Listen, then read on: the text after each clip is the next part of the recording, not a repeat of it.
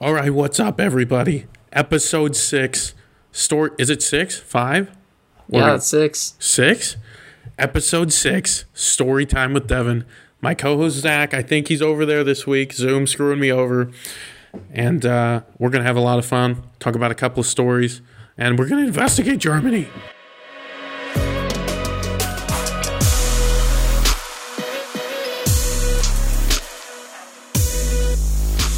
All right, all right. What's up, guys? What's up, guys? We are back for another episode. Oh shoot, I forgot the thug shades, Zach. You let me forget the thug Oh. shades. I need these on right now. Am I even? uh Yeah, I guess it is what it is. How do you get those again? Where do you go? Participants? The button on video, video filter. Man, I tell you what. Tell you what, guys. One of the best things that Square could have done right here is put this video filter on because nothing else makes me look more like a savage than these glasses right here, all right? nothing else. Anyway, anyway, all right. Intro stuff. We got it going right here. We got it going. We got some long, daddy long days with uh, Spooner and I running through college, running like some chicken with our heads cut off. Uh, I know I'm dying. I spent about eight hours today diagnosing restaurant bookkeeping garbage. Um, for what reason? I don't know. I didn't get an answer. I didn't get an answer. So tomorrow we're going for another eight, going for another eight deep of straight square analytics. If anybody wants to help pitch in, anytime, anytime. But uh, right now we're gonna focus on Zach. Zach, how you doing this week? Me doing all right. Um, You sound dead. well, I mean, it was actually a pretty good weekend. My parents came to visit, so That's right. a lot of fun with that. Got some intramural volleyball. Got absolutely With destroyed in it. With your parents? oh no no no Ah, okay, okay. no. So you got you got slapped in intramural. Anything else? Yeah. What was it like six two loss? Uh, uh, there were two sets. We lost the first set 25-5. We got a little better. We lost 25-6. Hey, it's what it is. I've been there many times, and uh, yeah, we never won. Yeah, we never won. So I had a sucky team. That's why I stopped playing Air intramurals. I was like, this is garbage. It's rigged. I don't lose, and I'm losing. oh, well, yeah. I uh, this weekend was pretty. Uh, it was yeah, it was all right. I mean, I spent a bunch of time with Lily, uh, but overall, other than that, I mean, it was good. Um, didn't get a whole bunch done, which was really depressing, and that's why I'm behind. Um, so we're catching up on the to dos, daddy to dos, right here. All right. Ah, lots to talk about this week, so we're gonna hop right in. Uh, your boy's tired, and we're gonna hop. We're gonna hop on it. Obvious, the first one. Uh, obviously, we're talking about restaurant stuff here, guys, but we just can't talk about just restaurant stuff. We're talking about current events too. Maybe we're to bring you some education. The news sucks, so we figure maybe we could bring you a little bit of the news from a couple of dummies slash educated people, aka Zach. All right. So maybe we'll bring you some news. Maybe we won't. I don't know. So GameStop, financial market shenanigans. Zach, do you know anything about this? And if you don't, that's it. You're just off the podcast. That's it. Uh, I know. I've done actually quite a bit of reading on it. Yeah, as we figured, this man's probably read the Bible and written one by now. What you got? A lot of stuff lying out there. A lot of people don't know what they're saying. Okay. Uh, Tell us about it. basically, um, oh yeah, preface this. We're not financial analysts. We're not giving you any financial advice. Facts, facts, guys. Uh, actually, Zach, speak for yourself. I worked on Wall Street for 30 years. Okay, I I was a hedge fund manager of CNM, and uh, yeah, no, just kidding, guys. I'm not we, quite there yet. Yeah, we are uh, rookie. I mean, I've taken a financial class, two of them, and then uh, two finan- uh, two accounting classes. Uh, I am by no means a genius. The stock market is a beast. Okay, but uh, somehow these Robinhood suckers can figure it out. okay, so uh, yeah, yeah. Go ahead, Zach.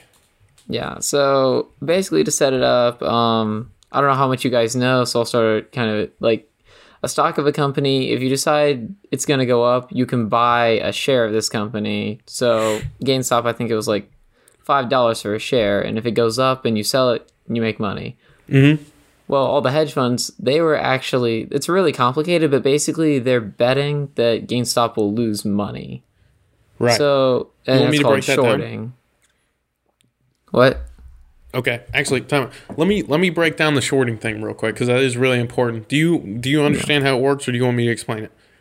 Uh, I understand roughly how it works. I'm not great at explaining it. You might be better. Okay, I'll try. and- I'll try and do it. It broke my brain for the first few minutes too. Okay, but then I got it because again, the stock market's a beast. So here's what happened, guys. Here's the deets. I'm gonna give it to you right here. Uh, David Chaos. All right, here it comes. Pay attention. So what we have is we have an investor. Zach, you are an investor. Okay, you want to spend some money. You want to get some change and get some free money back. That's what everybody thinks. You're gonna get free money back by just giving money to somebody else. Well, these billionaire hedge funds, guys, a hedge fund, okay, it's like a it's like the stock market regular. It's like pretty much the same thing as just like uh, any other investment fund, like a mutual fund, a 401k, a Roth IRA, anything like that. However, hedge funds, they are monitored by like hedge fund managers. And I basically, it's this extreme powerful fund that has billions and billions of dollars. I think the net worth that you have to have to get into a hedge fund is like a billion dollars. It's insane. You know, this isn't a joke. Um, so these guys pull all their freaking money together, stack up the odds, get really smart people to play with them, and they run the numbers. Okay, so here's what happens. Zach wants he's uh we'll just leave the hedge fund out right now, but Zach wants to short some stocks. Here's what happens. Zach calls up his broker, which he doesn't do anymore. He gets online probably because everything's done through the internet. It's no longer you don't have to call up your broker. He gets on the internet, sends his broker a message, or you know gets on Robinhood or whatever Chinese company there is out there. Um, he gets on there and he says, "I want to short GameStop." Five, uh, you know, 50 stocks or uh, 10,000 stocks or something like that. All right. Now, shorting is kind of like selling a stock. The problem is there's a slight difference, which means you're borrowing it and you're not actually selling your stocks. So, Zach calls me, the broker. We'll just say he calls me, but he doesn't. Calls me, the broker, and he says, Hey, I want to short GameStop. Okay. So I say, All right. So I go to my portfolio of funds and I basically borrow some stocks from somebody that has GameStop stock. I borrow those funds for him and I sell them off. Now, what Zach has to do is, in a period of time, eventually he's going to have to pay those stocks back because he borrowed them. It's just like a loan. He's he's currently loaning stocks. He's literally borrowing somebody else's stocks to pay them back. Now you say, well, how does he do that, and why? Is, how does that even work? And why is he doing that in the first place? Wouldn't he have to own it to like what if those people want it? Well, that's the thing. We're all in big investment funds and it doesn't like people have stocks so we borrow and share and leave, you know, stuff like that. So he borrows stock. He then sells that stock as he's borrowing it and says, I'll pay you back in a few weeks, maybe something like that. I got you. Well, the intention is people short stocks for a reason because they think the stock market is going to decline. They think it's going to go down. So they think the value of that stock itself will be less than it is currently, which means that they can buy back those stocks and make a profit, even if the stock lost market share and the stock lost, uh, you know, market value. So let's say let's run the instance. Zach shorts a stock. Currently, it's at ten bucks. Value market value is ten bucks. So it's ten bucks. He sells them all. He sells hundred shares for ten bucks. He uh, gets uh, what was that? A thousand bucks, right? Is that Yeah. math right? Yeah, thousand, Yeah. thousand bucks. Calc two guys. I'm a stud. Um, well, he plans on he plans on buying them back because remember he's got to give them back. He plans on buying them back at three dollars a stock to make seven dollars a profit for each stock, which ends up being seventy bucks. Well, this is what they were all intending to do. These Wall Street bettors got word of it, and then Zach, I guess you can take over there. That's how the short works, guys. You basically Yeah. incentivize yourself to you set yourself up to make a profit even when you're losing, because you can do that very easily. Yeah. The problem is, if you bet that they're going to go down and then they go up, you still have to buy back the stocks. Right. Because the people, so and then to return them to the original owner because it's just a loan. Right. So theoretically, your losses are unlimited. Like if you buy them back at ten and then they go up to twenty, you have to buy every single one back at twenty. Yeah. If they go up to 30, a 100, a 1,000, that's big bucks. It's a lot. So, the- you know, ahead. Go ahead. Go ahead. uh, so GameStop, they were shorted uh, 120 to 140%. So basically, the hedge funds were borrowing more stocks and selling them than GameStop had of stocks. Yeah. Yeah, that's a good that's a good detail. That's a good detail. So all these people on this Reddit forum called Wall Street Bets are basically like, "Hey, if we buy these and they go up, hedge funds will start to lose money." Right. They got word of it. This Then- this Reddit yeah. forum, which is another social media for people don't know, they got word that these Wall Street, you know, stop people as they usually do, were doing this kind of. They were just all shorting the stock. It was almost like insider trading, but not really. But they were all kind of subliminally agreeing to short this stock. And then, go ahead. Then they realized uh, the thing is, so they wanted to create a short squeeze, is basically what it's called. So people start buying the stock, so the stock starts going up. So people who are shorting they panic, and then they start selling, which drives the stock uh, price up even higher. So in their desperation to get out, they keep driving it higher and taking more and more losses Right. because they're afraid that in the future it'll be even higher and then they'll owe even more. Right. Yeah. Yeah. And so here's where they got screwed. Okay. So these hedge fund managers, they sell it off. They're shorting the stock, like Zach said. They overwhelming, hammered over fist, 120, 140%. And then what happened was these Wall Street betters, which is a Reddit group, they kind of headed this charge up and they were like, guys, we're not going to get screwed over again. We're going to pull the Patriot card. So they decide that they're going to go ahead and pull this Patriot flag and they're going to run across the street and then they're going to just buy the crap out of the stock. Well, what happened then was GameStop stock rose from what, $3 and some change? And it, it rose all the way where it peaked around like what, $400 per share. I I think it was almost 400. Yeah. Yeah, it was pretty dang close, and now it's bouncing back and forth day to day. Where people are, it's Yeah. a, now it's a huge gamble of buying and selling. Um, yeah. So Go ahead. give people some more context. Um, uh, you know, in the past, you'd have to, you know, call up your stockbroker. He'd charge you a fee for buying stocks. Nowadays, there's a lot of uh, apps you can get that they don't charge any sort of commission fee. Robinhood's the popular one. There's a couple others like Webull, but basically the thing is they let anyone. You can just make an account. It can be, and you can buy and sell stocks. Doesn't matter how much money you have. There's no commission. You don't have to pay anything to trade stocks. So this has made it a lot more accessible to ordinary people that don't have, you know, just billions of dollars. yeah, So that's why they were able to buy all these shares so quickly. exactly. And when you heard up a round of Americans who at least can use a computer and know what the internet is, like people can figure this out. So I'm gonna get to that in a second. Um, but let's talk about the effects of this. What does this mean for the stock market, Zach? And what does this mean for small businesses, let alone the American people? What what are you thinking? Well, big thing with the stock market is a lot of it, honestly, is like from what I've seen, a lot of it is kind of sticking it to the man. Like people were frustrated. Like the, the little guy's frustrated. You know, 2008, We can't do it you know, again. what was it? 10 million, 10 million Americans had homes foreclosed. Wall Yeah. Street, yeah, one guy went to j- one mid-level manager went to jail. The executives, nothing. yeah, and they made it all Nothing. back. That's the thing with Oh yeah, they 2008 made it all back. with 2008 the, And the- then they got bailed out by the government. And so what actually happened here was they got all their like the wall street guys didn't even get a slap on the hand. They got their money back and was like yo we can't do this guys. Like you suck. And then they literally just got to ride the stock market all the way back up. And so now they're just flourishing. And they got they literally just almost like incentivized themselves to do it again. So yeah stock market is heated they they're you know or i'm saying in, like in the stock trading world people are heated uh, they don't want the 2008 thing to happen again that's why they're rebelling against it right now they're going up against it um, what this means for the stock market yes there's a bunch of ups and downs um, so the aftermath of what happened with GameStop, the sky, the the stock skyrocketed. I don't think we said this, Zach. The stock stock skyrocketed. Here's what happened in effect: all these hedge fund owners who shorted that stock, that now had to pay it back eventually, got scared out of their minds because they were planning on paying back them with a you know a dollar stock, two dollar buy, something like that, because they uh-huh. sold it for like ten or five or something of that nature. Well, what ended up happening is now the stock is skyrocketing to almost four hundred dollars. So let's just you know per se like these stocks also like people we're not just talking about one stock here, two stocks. We're talking about ten thousand stocks at a time. Like people have a lot of stocks in companies. Oh yeah.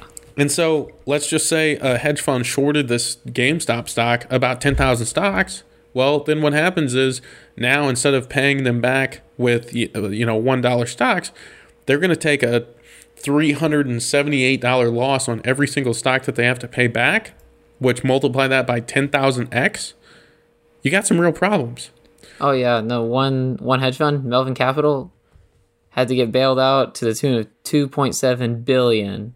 Yeah. billion dollars Billion. by another hedge hedge fund. Exactly, and that that's that's where we're at, guys. And like that, the the effects of this could have turned people to go belly up. These hedge funds started crying about how they didn't have enough liquid assets to pay back all Oh. these freaking funds. Yeah, and it wasn't just GameStop. Yeah, after this, GameStop the was just the rivalry came biggest in. surge. It was Yeah. another. It was other ones that were heavily shorted, like for example AMC. Yeah, it's skyrocketing today. Actually, January twenty or February first.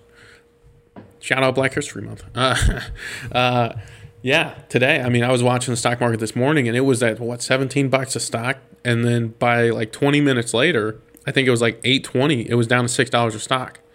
So, um, yeah, guys, this is a vicious game, and you got a lot of players involved. What this means is, uh, I'm, I'm going to cut it short just a little bit, but a lot of players involved. Hedge fund people are crying about it, saying it's not fair. We shouldn't allow market manipulation like this. However, the problem is, is they've been doing this for years, and now that somebody else has figured out their game, or they have the internet to allow them to do it, they're they're ticked, and you know they're they're heated that they can't, you know that they can't keep playing the game that they've been playing because they're going to get screwed sometimes. Um, the other part of it is what Robinhood did in response to this event, right? Robinhood, which is again one of the leading apps for trading investments, everybody keeps buying up these GameStop stocks. They keep buying and buying and buying and buying them. Well, I think it was the next day after the sky, stock skyrocketed. Robinhood comes back, and now everybody who placed orders for GameStop stock, they canceled all of their orders and only allowed them to sell stock. So what that is called is market manipulation. They're intentionally manipulating the purchase and sale of a stock, which takes away free market completely. Yeah, It just- I will. Go I ahead. will have to ahead. butt in here. Robinhood connection with Citadel, who bailed out uh, Melvin Capital, the group that, to the tune of 2.7 billion. But Robinhood did have a legit reason. Which is The way they, the way it works, say someone, say like, I want to buy two shares of GameStop. Say they're each 100, and you want to sell one for 50. Robinhood has to put up fifty dollars to guarantee it in case I do not have money. okay. So basically, it's rising so fast that the brokerage firm that uh, Robinhood trades through would not allow them to trade. Robinhood's had to take about, I think, like two and a half billion dollars in infusions just to be able to keep trading. So So right, what I what I had listened to was, uh, and this is on site. I mean, I didn't go in and look and whole deep research. Oh no, this is new information. They they were too that? embarrassed to say, "Oh, we ran out of cash." So then When they handled that? it in the worst way possible, saying, "We're protecting you because you're not smart enough to trade." when was that, Spoon? Robinhood. Yeah, when did when did they come out with that information? Uh, they came out with a little later in their blog post. Also, um, I've seen some Was stuff. that today though? I think it might have been yesterday. Um, Maybe yesterday.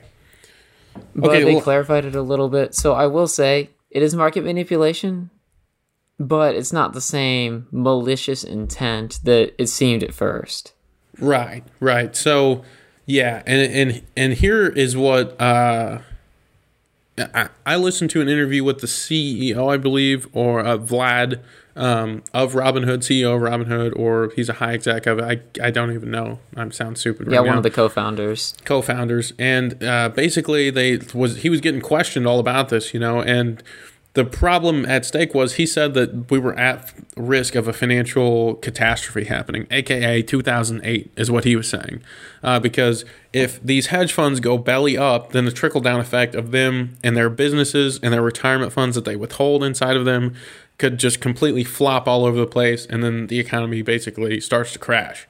Well here's the issue with that as he's being questioned about it you know reason after reason he basically didn't he just said that he was protecting everybody as as spoon kind of just said but um, they asked him was like is liquidation a problem and he replied no he said liquidation wasn't a problem. So if liquidation wasn't the problem when he said it, from my like from what I heard, the source and stuff that I was listening to, um, this was like the uh, like two days ago. I was watching this, so it may be outdated now. New stuff may be out, but he said liquidation wasn't a problem. They were okay, and um, and if that was the case, it was basically in Robinhood's control to do this or not. So new information may have came out. Whatever. I'm just that was what I know uh, as of a couple days ago. Um, Yeah, no, because they've had, I think, at this point, two billion dollars of extra cash raised just to keep trading. yeah, yeah. And now I believe they allow people to buy certain amounts of GameStop stock. Currently, however, you know, or they're just waiting. Eh, It's it's this whole waiting game. They're trying to let the market market settle down, uh, and it ain't happening. These people are really killing. They're just AMC skyrocketing, Nikon or Nokia. I mean, um, freaking what's the other one? There's another one skyrocketing. Yeah, there's a couple others. Those those are the three I remembered. Um, Yeah, so big stuff, guys. And how does this affect us, the people, and how does this affect small businesses? A few ways. One, the biggest way is this is still the folds of coming undone. And here's the consequence it could possibly lead to a market crash. We all know this, right? But the reason that I believe people are doing this is because it's the same reason that, um, you know, it happened in 2008. It's like they got caught in the middle of what they were doing and now they're ticked about it. And so now these people are telling basically these investors are like, we're not going to let this happen again and you guys are going to learn, right? My response to it is, to be honest, I don't really care. It's what is going to happen is going to, you know, what's going to happen. We're in the age of internet, you know, so there's no, it's not like this stuff just can't happen unless we become. Uh, I was listening to a pod by, or uh, a short clip by Gary Vee, and he was talking about on CNBC. He's like, guys, unless we become more towards the communist regimes like, you know, China and Russia and places like that, like, unless we start going to that kind of regulation, we're not going to be able to regulate this free market of internet and communication because people aren't going to talk. I mean, they still even talk when insider trading is a federal offense. So, by these Wall Street bets, people are calling for the regulation of pl- platforms like Robinhood, Wall Street bets on Reddit, uh, certain, you know, all these just crazy regulations. And um, the the truth of it is, guys, unless the government starts to possess all these businesses, and we start leaning towards more like communist regime, it's not really going to happen. The censorship with social media starts riding a line that's really fine anyway, and now we're getting into like regulating, you know, markets and things like that. So you know, it's it's the internet. yeah, And- I don't know though. What's up? I mean, AOC and Ted Cruz both agreed to they wanted to regulate Robinhood after Robinhood did stop the trading. Yeah, well, that's Ted Cruz. He'll go with anything that he can get a couple of bonus cookie points Well, on. it's also AOC, you know, Yeah, leading. that's- She also will. She anything to get in the news. She'll just be like, ah, I think men are dumb, and then next thing you know, it's, uh, that's it's. Her and Ted Cruz are suckers for the media. Oh yeah, dude. Yeah, they got to play that game. You know, got to play that game. So, anyway, guys, um, what does this mean for you and your small business? Uh, pretty much nothing. Um, it's out of your control. Nobody cares about it, honestly, and it is what it is. To be straight. So, what can you do about it? Read up on it, study it, maybe check it out, maybe invest a little bit. Maybe you come back with some cash. I'm, I'm just like sad that, you know, everybody came in late usually, and then a lot of people have lost, a lot of people have broken even, a lot of people have won some, but at the end of the day, it's really hard to play those games of up and downs because, uh, you know, you don't know when people are going to sell. And then you wait for it to ride down a little bit and you get scared, you sell off real quick and then you get screwed. Or if you don't sell off, you you stay in and then the stock market drops below its knees and you're crap, you know. So, Yeah, I mean, if it was easy, they wouldn't try paying all these people millions of dollars, yeah, yeah. and these people would actually be able to predict the stock market. Exactly. Exactly. So is it a two, another 2008? We're on the verge of it. Could it happen? The marshals, the market's been pretty fragile as of right now. Yeah, it totally could happen. Um, do I think it is? Uh, no. I think No. society is going to suffer from a lot of other consequences in the next upcoming months. But honestly, it is what it is, guys. Ah, ah. Any more on that? You got anything, Zach? Um, I don't think so. Pretty much everything. I mean, Yeah. last thing is GameStop, big risk. You don't know if it's going up or if it's going to crash. Yeah. Same with AMC.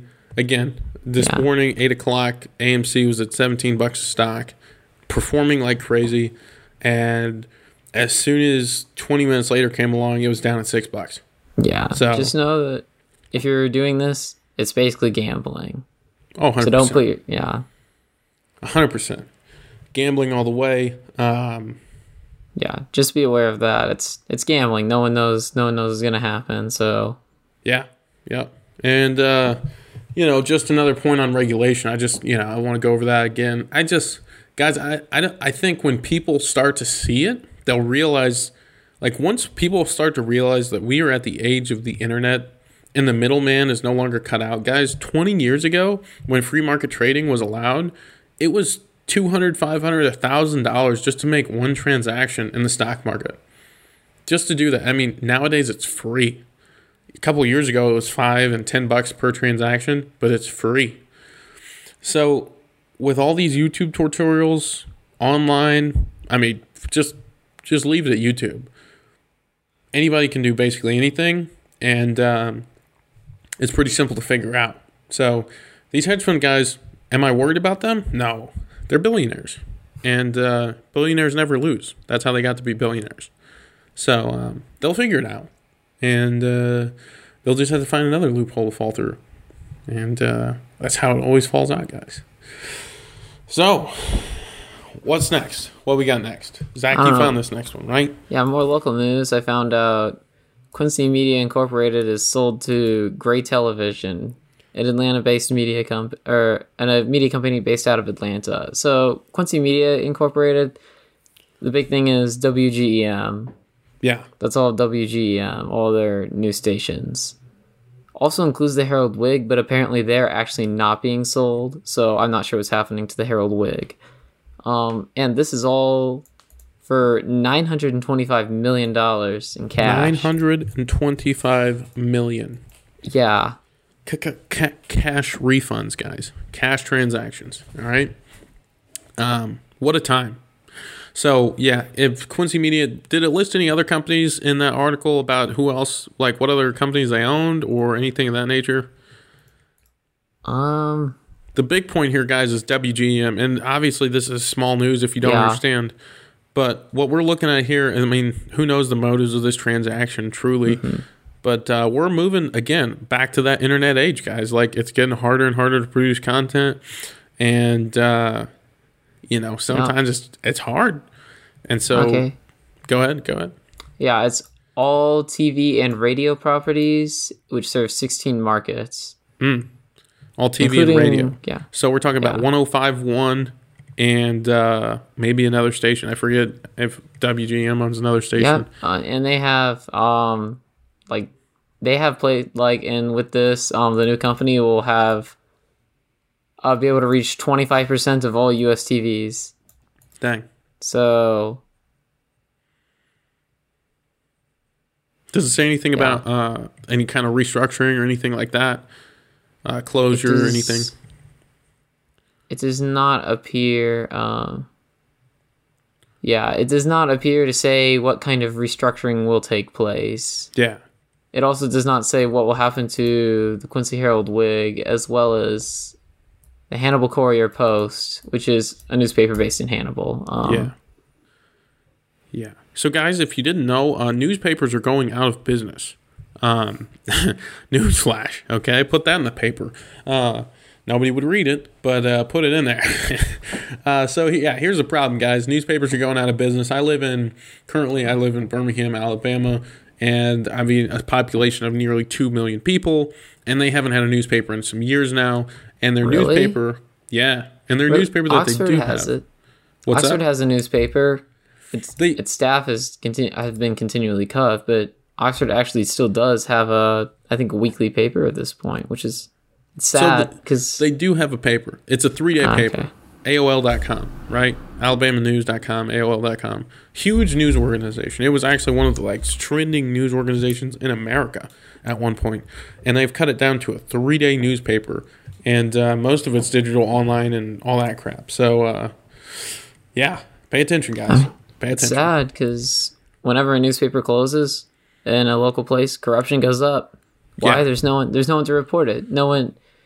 Like that's the problem. So like, they're important, but no one's really figured out a good way to save local newspapers. Yeah.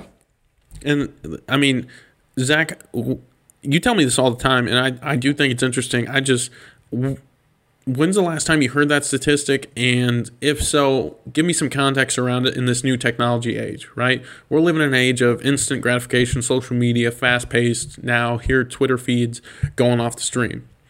What do you think about? Do you think social media is taking away some of that, uh, some of those issues? I think social media has taken away the attention. The problem with social media is it has to go viral to matter. Right, even locally. So know? the problem is like I think the fundamental issue is that it's no one's job to investigate all these hmm. things and for example, if you want to interview the president, if you want to get into the White House, you need a press pass. You can't just be hmm. an influencer that want, wants to interview the president. It, so it's the same kind of thing. There Well, then you just go some- sit down and have a conversation with Donnie T. That's what happens. Go play some golf. Yeah, but I think the thing, the biggest thing is there's no one to really, like that's the biggest problem is social media is bite sized, so it can educate people, but sometimes it does lose some of the nuance. And one person running on social media won't be the same as a dedicated news team. But no, I actually first heard this quote uh, actually in the BBC. Recent? A year? Two years? Three years? Uh, it was probably at this point probably about 2018. Honestly, it was a while ago. okay. There's a couple other adverse effects besides local corruption. That was the one I remember being the most distinct. Yeah. Yeah, so I mean, we can all imagine local corruption goes up. Yeah, I Newspapers mean- are skewed as it is. I mean, just as Yeah, much media. local news doesn't sell. That's the problem. So it's just national brands like New York Times, Washington Post, maybe the LA Times. They consolidate hey. the market. Guys, that's why we're doing what we're doing right here. All right, we're trying to put the paper out. no, no, I'm just kidding. Uh, but hey, if it happens, it happens. Um, but no, I mean, I mean, people have seen it. You guys see the papers going down. Uh, it's honestly, if you just fail to innovate, you will get passed up. And in the next five years, especially, we're all going to realize those changes if we haven't already in this past year. Uh, what COVID has done is not only you know a virus that spread across this country and you know sabotaged our lives for over a year now. Um, it's done something much more significant, which is boosted the technology age, uh, has turned years into months in technological growth worth. So the speed in which we have adapted has grown increasingly fast, uh, exponentially faster than it was even growing, which was exponential to begin with. So, I mean, if you think about it, it would be like, you know, e to the x power to to the x power. Like I, I don't even, you know, it would be insane. Um, but yeah, I, I mean, news. It's news. You know, what does this mean for WGM? I don't know. They're probably just gonna, you know, continue running operations. Um, just a money acquisition trade. So cool stuff. Cool stuff. Uh, was it? the- I think it was locally owned before that, right, Zach? Yeah, the whole media group was owned by, um, yeah, the whole media group. It was, uh, actually, uh, owned by the Oakley and Lindsay families, Mm. and Right. they, yeah, they own the majority of it, and many family members uh, serve on the board Hmm. or are employed by the company. Mm. And the CEO, current CEO, is Ralph M. Oakley. Mm. Okay. I know some Oakleys. We know some Oakleys. Uh, Mm-hmm. Do I know those Oakleys? I don't know. Probably. Maybe not. So if you're listening, we got you. Uh, let us know if we can do anything for you. Spooner and I would be delighted to cover something. Ah, Anyway, next thing, uh, next thing up. Uh, I guess we'll jump down one. Um, I mean, Zach, you know more about this than me, but breaking news apparently with this COVID vaccine, we've had a solid sick rollout of, uh, you know, needle sticks, if you know what I mean. Uh, so people have been getting shot at the right angles, at the right times, with the right fluids. Um, and this is an interesting talking point for real guys, but, uh, you know, you got to get that juice. You got to hopefully not die. Um, so Zach, tell us about this a little bit, if you know any context or anything about it. I know a little bit. Like I've seen it from actually the Herald Whig. Uh, Shocking. but there has been good vaccine rollout, and I can confirm this anecdotally yeah, yeah. what because you got? um, my parents, my dad was actually able to like you know schedule a time because uh, because the job he works, he qualified uh, to receive the vaccine, and he was able to schedule a time and like uh, and then because he won on X day, I don't remember if he got the Pfizer or the Moderna one, but they're like, okay, you got this one, so you have to come back this week, this time, and we'll make sure you get the right booster vaccine. And Yeah. it took him thirty minutes, yeah, and like fifteen minutes is just like I think waiting after he got the shot. yeah, So super super simple, super easy, really great rollout. yeah. Which Well, sick. I can I can confirm anecdotally. Other places are not doing nearly as well with that. Sure. Yeah. Yeah. Yeah, we got a bunch of problems going on. Um, the the most hilarious part, but also saddest part of the whole thing is we've had over a year to prepare for this execution, guys. And once all of these city states or what have you got these vaccines, um, a lot of them just flat out failed execution. Uh, but Oh, what yeah. else do we expect for the government? You know, um, can't expect them to do too much. Not like doing their jobs or anything would help.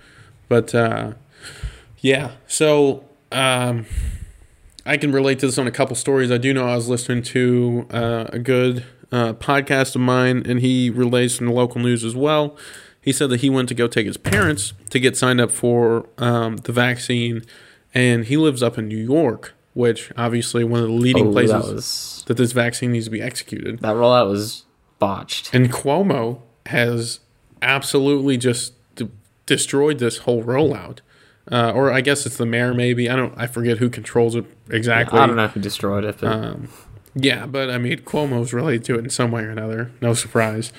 Um, and essentially, in New York, for his parents who are 60s and 70 years old and high risk at an ultimate level, uh, they can't get the vaccine until May, April, late April, and they have to travel four hours north to get it, just to get the vaccine. So, in other news, uh, I was talking to my brother about this, who does work in a you know congressional office in Missouri. He works for the state capitol, and um, here's something that I didn't know, and they don't tell you. Um, and currently, I believe it's still in the News Act. Correct me if I'm wrong. Vaccine shortages are breaking all across America, and I guess the world Yeah. essentially. yeah, there are. Well, Which yeah, here's part of the problem with it is I guess uh, at the Capitol, uh, certain people were able to go get the vaccine, and anyway, he went to he he heard about it and he was just going to go get it anyway, just to be done with it. Uh, but he didn't know if he could, so he goes downstairs to the place to get it, and he walks in and he's like, "I heard that the, you guys were giving out vaccines. Can I get one? What's up?" And their response was, "Oh yeah, sure, come on in." Blah blah blah, and they were telling them about how it works. That certain people, certain people were uh, notified of the whole, the whole uh, uh, vaccine uh, process that day, and it was only for certain sections of the government or whatever. And the problem is, is these people would make appointments, but then they wouldn't show up for their appointments. And so, because there were no shows, they had all these vaccines that they had pulled out from the day before that they had to pull out overnight to let them thaw out because they have to freeze the vaccine. So, if they thaw them out after being frozen, if they don't use them, they can't keep them and they just get thrown out. So we've got hundreds and hundreds of vaccines per day being thrown out because nobody's actually coming to get the shot when they schedule the appointment.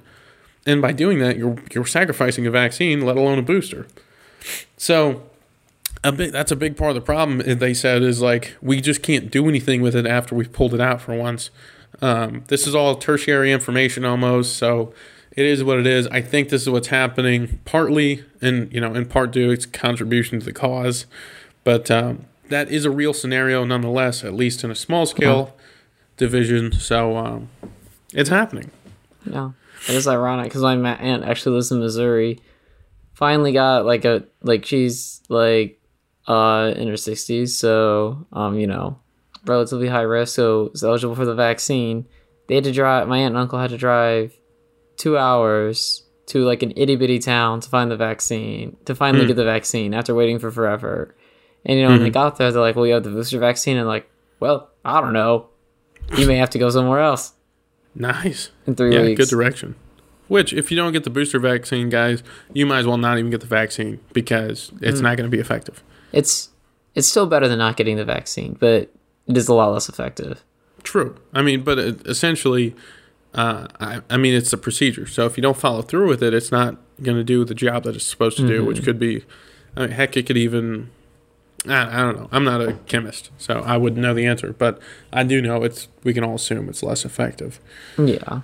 Uh, anything else on that spoon before we move on and sketch on to the next uh, rollout? Uh, I don't think so. Nice, nice. So, um, yeah, got another interesting thing. Um, I've got one class that I actually like here in college. Um, so that's awesome. Uh, last semester, woo. Uh, so for all you story timers out there, we're gonna tell you. I'm gonna tell you this here, a little case study. I thought it was a little interesting. Not gonna break down the whole things because you all will be night night, and so would I, because I'm a little bit tired right now. Um, uh, basically, Aldi, which probably most of us are familiar with, um, at least we've seen it. Maybe we don't go to it, but Aldi's been a very great, like groundbreaking company for a while now. Uh, it's quite interesting when I actually started learning about them. For the longest time, I thought they were just like a piece of crap company for like old people to go to, and like you know, it was cheap, kind of like garbage. But Aldi is actually, you know, scraping the bounds of innovation day to day. It's pretty insane. Um, they keep their costs extremely low. They keep products on crates and you know on the floor. Trying, I mean, they cut costs at margins that are just unimaginable for even companies like for car- companies like Target, Publix, uh, you know, even like Dollar General, places like that. Just they can't even match them. The only people that can come close is Walmart because their supply chains are so tight and their negotiating power is so high. However, even them they struggle with a lot of times because Aldi has such a they create such a limited supply. I think it was uh, in the range of a thousand SKUs, whereas Walmart has an insane amount, like eighty thousand SKUs or more per store. Um, so they keep limited supply, uh, limited marketing materials, no marketing. You know, the whole shopping cart thing. Everybody knows you put the quarter in, and it robs you. And then you're quarter less. You couldn't go to the bubblegum machine. Uh, yeah, so that's Aldi, guys. And um, little did you know, a little fun fact for you. Uh, they were founded, their first store was in Illinois. And um, let me get that actual location. Uh, Aldi in America. Oh, I'm on the wrong article right here. Guys, we actually use articles, um, known and trusted sources. This is Harvard Business Publications. Um, now, this is something you might not see in the regular, you know, like everyday media. They might not use these trusted sources. These are what we call sources. Um, they're trusted, professional. Uh, I, I mean, Zach, what would you reliable? I mean, Yeah, reliable. reliable maybe uh, yeah not words that are commonly associated with today's news or social media uh, but it's what it is it's what it is so uh, the operations um, let's see here discount retail in the united states discount retail emerged in the us in the 1960s and quickly caught on revenues increased compound growth you don't care about that because it's boring anyway um, supplementing blah blah blah. Trader Joe's, as many of you know, let me clear something up because I've thought this for a long long time. Trader Joe's is actually owned by Aldi Nord, okay, and um, they purchased a grocery store. It initially was in California, featuring specialty foods, stuff like this. It was much like Aldi, so Aldi sucked that one right up. Uh, fun fact though, Aldi does not actually operate the store. Um, they simply manage. They don't manage it. They just own it. So Trader Joe's is still almost an independent company, just under the acquisition of Aldi Nord. Okay. Um, it goes on about some more nonsense crap. Uh, anyway, it was founded in. Let me search this because it's not coming through. Illinois. How do you spell Illinois? N O I S. Uh, Indiana, Illinois. Okay, Batavia, Illinois. I think that's pretty close to us, isn't it? That is the headquarters. U.S. headquarters and accompanying warehouse sited in Batavia, Illinois. El- Huh. Jesus, I just said Illinois. Shoot me now. Um, and that was in 1976. So it's pretty close, guys. And it was a Midwest company to start with. They founded in the Midwest. It's all over Wisconsin, Iowa, Indiana, Kansas, Missouri. Uh, I bet they regret that decision putting it in Illinois to start with, as the taxes have just skyrocketed. Um, but a couple of perks, couple of perks coming out of this, just so you know. Aldi has crazy incentives, as cheap as they are. They pay their employees like stupid amounts of money per hour. I mean, the minimum wage is going up, so it was like 13 bucks an hour to start with until minimum wage is taken over now. But if you have a college degree, you get in the program and everything, um, it, you don't even have to be a genius or anything. You just have to be there. They give you an Audi A4, uh, an iPhone, and uh, like an $80,000 a year salary, and it increases hand over fist. In five years, it increases 20 or 30 grand. So it's almost insane. Um, they, they, you know, good company, good company. Uh, what does that matter to you? I don't know. I thought it was fun. I thought it was fun to talk about. Zach, go ahead and throw some input in. Maybe not. Maybe just tell me to shut up and move on. Uh, what do you got? I don't know. Only thing I got is the Aldi Nord, Aldi Sud, different companies. Aldi Nord's the one who's the umbrella company for Trader Joe's. Aldi Sud's the one for Aldi Yeah, because you know makes gotta- sense. They got to make sense. And they Yeah, those guys- in Europe. Yeah, and, and there were so this was a family business owned by the mom of two brothers called Essen Groceries, and then what happened was the brothers split up, obviously over a you know a clear controversy, one that was absolutely necessary, whether or not to sell cigarettes in the store. Okay, this is back in the '70s, guys. So Aldi Nord and Aldi uh, Sud were both founded. This is a German company, German based. Um, hurrah! Can't say that Naziness. Um, Anyway, uh, what else, Spoon? What else? What was that? Um, yeah, so it's Um, Aldi. Yeah, that's Aldi. Um, I don't really have any other input. Yeah, yeah, but basically two brothers that split up, and um, they still communicate though. That's the crazy part. Oh, one of the brothers. I did want to say this. One of the brothers, um, freaking. This is the most captivating part about it. This man was, uh, what was it, Zach? He was locked up, uh, Kidnapped. kidnapped. This man was kidnapped for 17 days. Yep, 17 days. 17 days and held ransom until he paid what four million dollars or some Yeah, stupid million. number like that Yeah, and then he demanded tax relief on the payment. yeah yeah this guy was a cheapie guys he paid taxes on that he was going No. to Yeah, no, he claimed it was a business expense, so he Yeah. wanted tax relief on Yeah. the $4 million payment.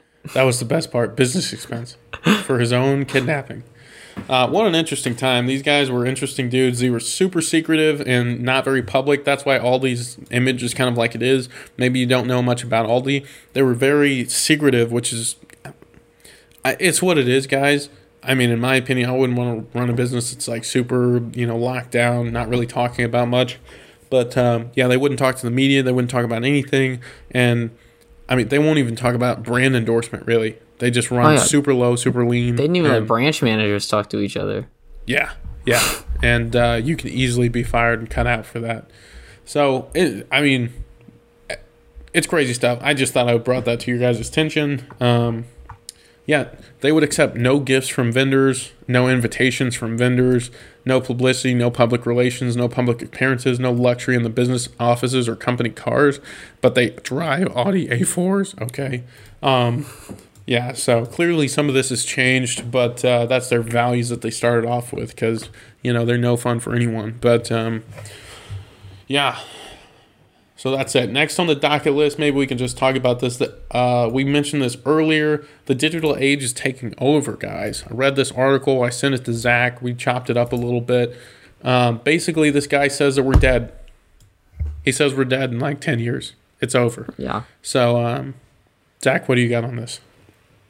A little bit alarmist, a lot of accurate parts, a little bit alarmist, saying the middle class is going to be dead in 10 years and it's all over. Um, but he does make some convincing points. Um, prime among them, ma- people who know how to use computers are going to be very, very important in the Yeah. future. Yeah. And people who know how to manage people, very Yeah. important. And I'm gonna just break down a couple points because I do think this is important. Um, people that know how to use computers are going to be super important, is what his main point was. And the reason is, guys, is because any kind of simple tasks that are operable are going to quickly be shifted to a computer doing them.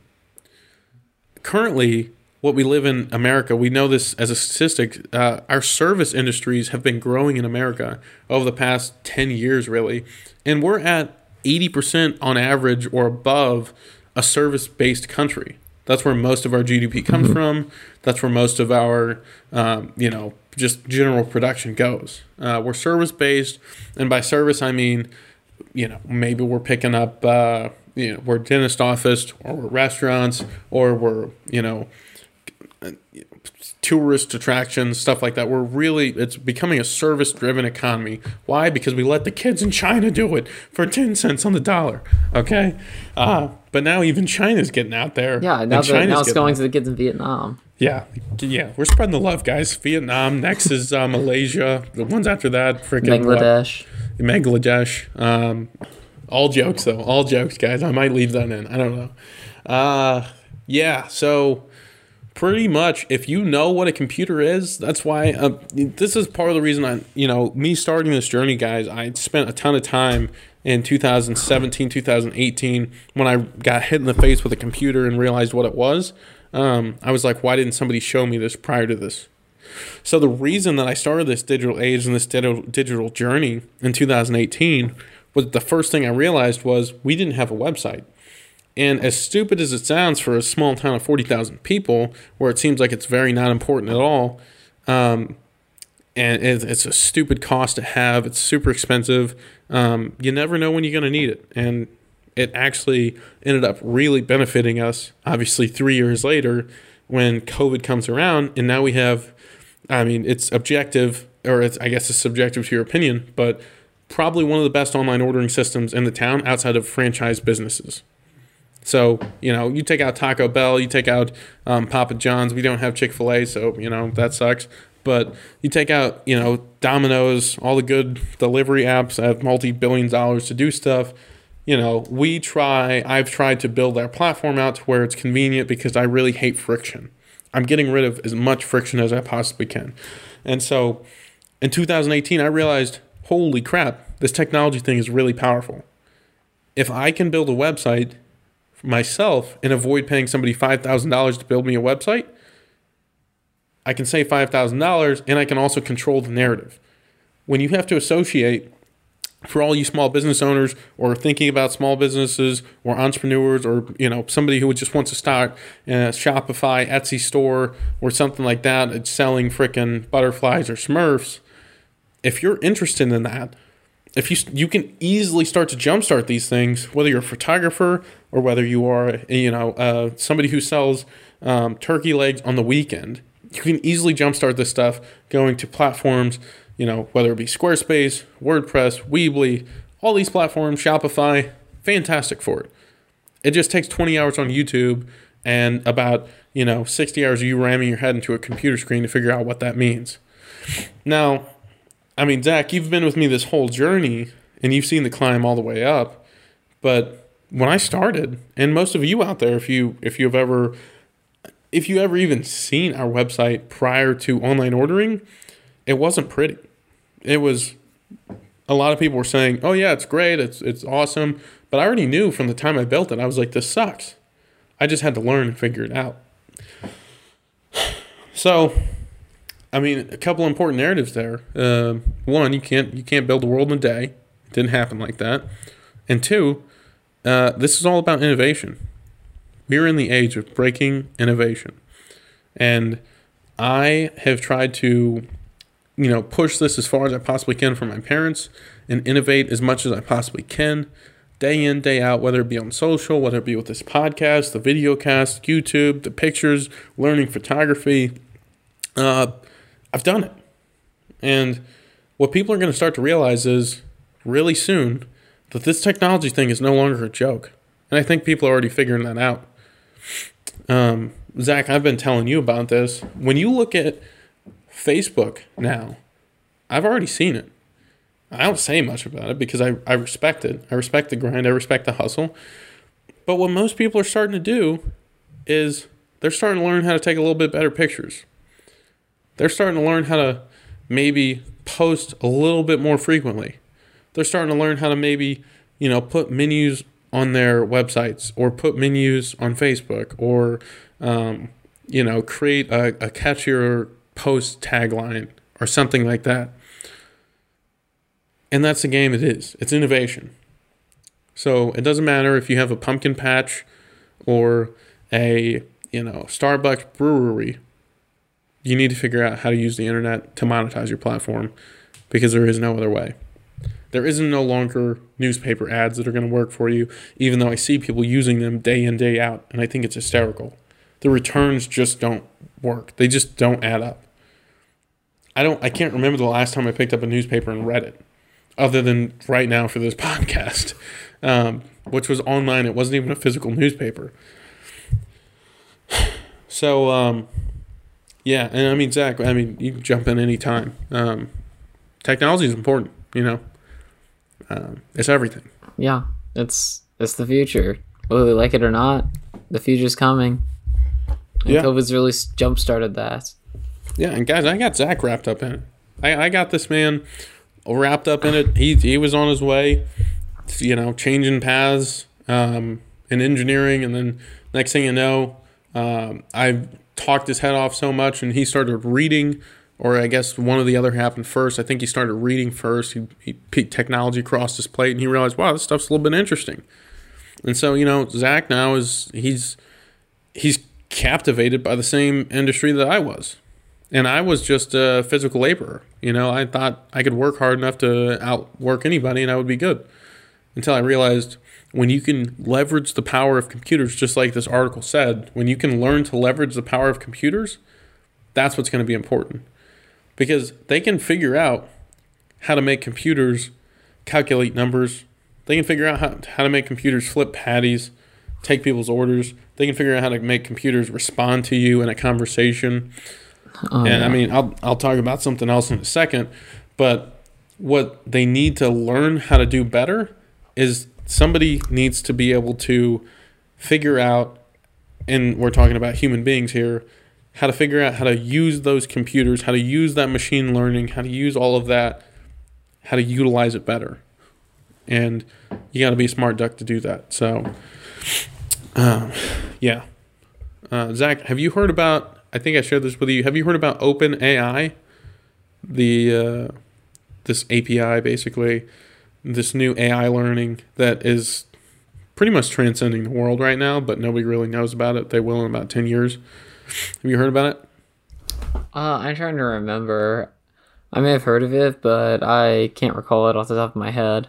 I think I sent you that video. It was on TikTok. I saw is the GTP three, um, Elon Musk's GP GTP three or something, is what it's technically called. Um, but anyway, basically, guys, what it is, it's this automated technology. So if any of y'all have used Google Docs, which you probably haven't, but um, if any of y'all have used Google Docs, it's got this predictive writing now. And essentially, what it does is if I'm typing a sentence like, I want to go, it will autofill to the store. And for many of you, you're probably like, well, great, Devin, what do I care?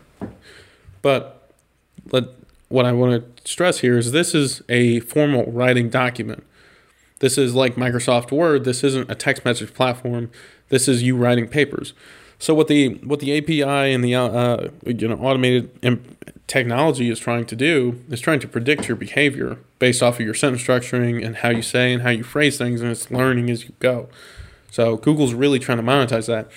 So if you can understand how that works at its core, you can understand what this open API does, which will be huge in the upcoming years. And I don't want to get too technical here, but what this open, open API does is pretty much what Google Docs does at 100x. Essentially, it's going to take that predictive technology. And guess what And- you're thinking? No, no, that's what it that's what it actually does as of today.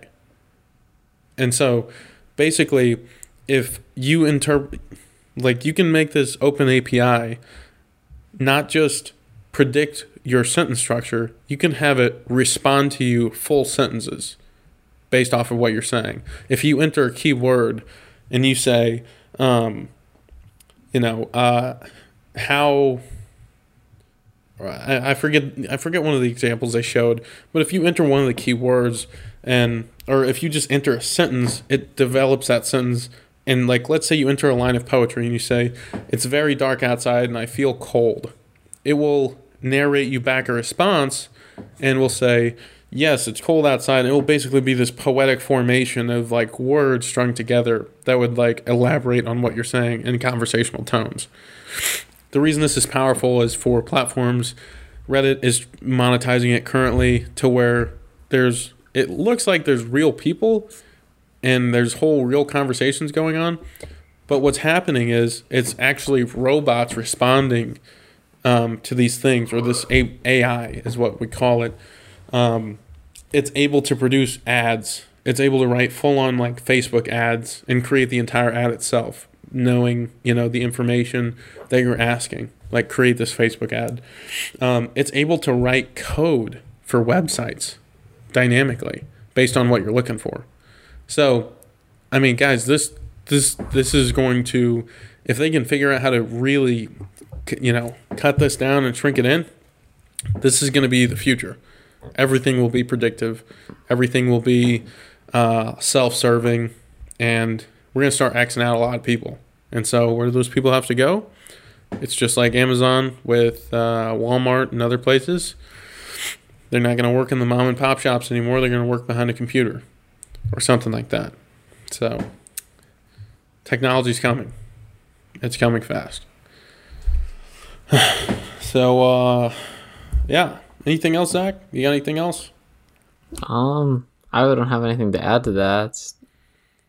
Yeah, it's I mean it's pretty crazy stuff. I've I Yeah. spent a couple hours looking at it now, and I mean, um, it just it blows my mind every time I see it, and I'm like, wow, like this is this is gonna be huge. This is gonna be huge, and we're all gonna be in for it. So, if you can figure out as a small business or anybody who even cares about technology, if you can figure out how to use platforms like that to monetize your business or whatever it is, you, you'll be way ahead of the game.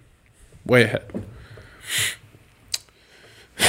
Yeah. So, um, couple things coming up, guys. We've got the Super Bowl coming up on this Sunday, February seventh. That's uh that's a seven. That's two lines put together to make a little angle at the top. Uh, as February seventh. That's halfway to Valentine's Day, by the way. Um, I think this will be if I can make it that far. This will be my first Valentine's Day that I actually have a girlfriend, somebody desperate enough to date me. That's what I would say. Uh, anyway, shout outs to Lily. Um, yeah, so we're gonna have some specials. Zach, I know. Hopefully, the days. Are you gonna watch the Super Bowl? Are you into that? Your friend into Uh, that? I'm not into it, but some of my buddies are. So You gonna take a peeksy? yeah, I may. Yeah. Don't really have Yeah. a dog in the fight, but Yeah, it's hard to these days. Um, but Super Bowl's coming up, and guys, we got a big special coming on that. Um, one of the things is we're gonna do we're gonna be running burnt in burgers as our special. You can get them in counts of six, you can get them in counts of twelve. But what this is gonna be, this is gonna be the ultimate party pack. Uh, break out of the norm, break out something different. Don't eat the same food over and over again. Wings have gotten old and gotten boring. Um, our burnt in burgers were some of our most po- were our most popular item. Uh, that when we sold them last year, we sold them for about five days, maybe it was seven days total, and uh, no, five days total. And in those five days, we sold over 500 burgers. Um, actually, we sold 500 burgers in one weekend in two days. And then we had the other three days uh, a few months before that. So, you know, these burgers are huge, guys. Um, nonetheless, if you like burgers, if you're tempted to try it, if you want some, if you want something good, you want something different, you want to surprise the husband, the wife, uh, the kids, even. Maybe if you're not having a, you know, it, I mean, in whatever capacity you're doing parties, maybe it's just your family. That's that's why we got small packs. If it's uh, if you're deciding that uh, you know COVID's not real, that's you, man. That's you. I don't, you know, it's what it is, and uh, we got as many as you want. So, uh, be safe, be healthy. You know, eat as many as you want. Love that chicken from Popeyes, and you know we're done. Hopefully, we don't get copyrighted for that. Um, anyway, uh, yeah. So that's the special for Super Bowl. I will be announcing the Valentine's Day special uh, probably sometime late this week. Uh, if uh, Devin Chaos can get on himself. And uh, yeah, guys, we're in the season of love. You know, it's um, Black History Month. That, that's a heck of a debate in itself. So, uh, do we need it? Do we not need it? Is it useful? Is it productive? Is it hate driven? What is it? Uh, maybe we'll talk about that a little bit next week. But uh, all in all, you know, keep your heads up. We're was this fifth weekend of 2020, and the world hasn't crashed yet. So, um, you know, the communist regime hasn't ridden in yet. Uh, still waiting on that from AOC and everybody else. But uh, no, just kidding, just kidding, guys. Just jokes, just jokes. Uh, anything you got to add, Zach, before we cut out of this shenanigan? Um, I don't think so. Any last minute? You gonna take any last minute bets on uh, GameStop, AMC, Nikon, or Nokia? I guess. I bet uh, once Robinhood finally manages to get more liquid, it's gonna go up for a little while because I mean the hedge funds are still shorting it, but it's eventually gonna drop. GameStop's currently a failing business. This isn't long term. Yeah, yeah, that that's a that's a little bit of debate. I think it's I've heard a couple of articles. It's not as failing as everybody thinks it is, just because they have consoles and stuff like that. Their mm-hmm. their whole like business structure sucks. Like you know, you buy a brand new sixty dollar game, they're like, I the best I can do is five bucks. But uh, I mean, I'm not sure. I don't play video games much anymore. But I do know I read that their console sales like really help them out every time a console's released. So Oh yeah, no. They're able to stay afloat that way. Most video games nowadays aren't even sold. They don't even have physical copies that you can sell. Right. Which is part of the reason that there was a bunch of shorting going on. They assumed that people would fall for it, and which they did because it's a reasonable, you know, it's reasonable thinking. However, you know, they got caught. So it's what it is. Um, make your money. Don't buy a $348 stock right now because I guarantee it's not going to go up. Uh, it's only going to go down and maybe go back up again. Yeah. Um, it's dropped like 150 actually right now. Yeah. Yeah, half price, I think. Get it for half price right now, not uh, before it goes back up. Um, yeah, so if you guys know, uh, let's see here. Spooner, uh, yeah. Is Tebow going to pull out the win? Or not what? Tebow. God, jeez. Tom Brady. Is Tom Brady going to pull out the win?